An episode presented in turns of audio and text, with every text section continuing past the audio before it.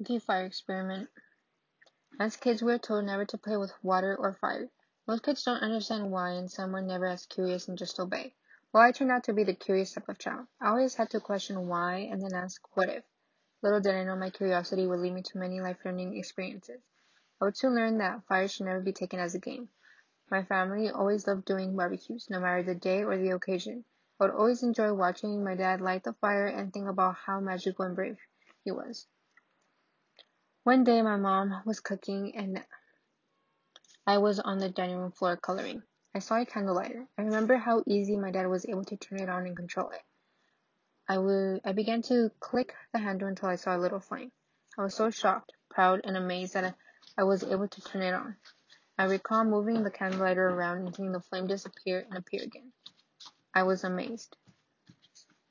I wondered what would happen if it had touched the carpet. I tried putting the lighter close to the carpet and nothing happened, and I decided to give it another try, since nothing, ha- since nothing had happened. The second try, the carpet lit on fire. I began to panic, and the fire kept growing a bit more.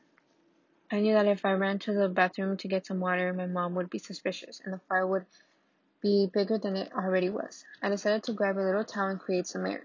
It worked for a while, but it came back smaller this time. I began to stomp on the fire with my little feet until the fire had died down. I was scared to see the damage, but slowly began to lift my leg and I saw a little to medium sized black hole. That day, I felt my soul had left my body. My mom adored that carpet. She would probably have a heart attack if she were to see the damages, so I decided to cover up my tracks. I pulled the dining chair closer to the hole and covered it up with the leg of the chair. I thought that my chair, my nightmare was over until my mom smelled the smoke from the kitchen. She knew that she hadn't burnt anything and thought it may have been the neighbor.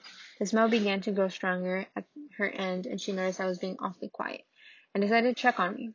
She knew she saw me in the corner coloring and asked me if I had burnt something. I said no.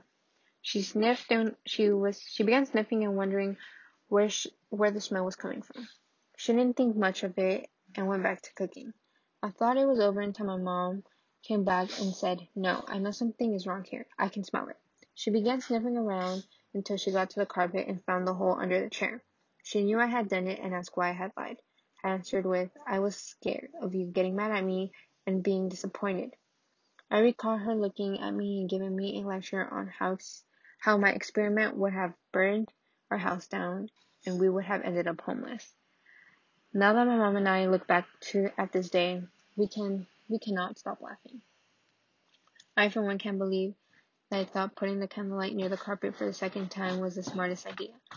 But as I like to say, things happen for a reason. That day I learned two important things. One of the major ones being never to play with fire. Not only could I have ruined my family's life, but I could have ruined other people's lives. This is extremely important for many people to know since we live in a desert and California undergoes many forest fires, costing people their lives and homes.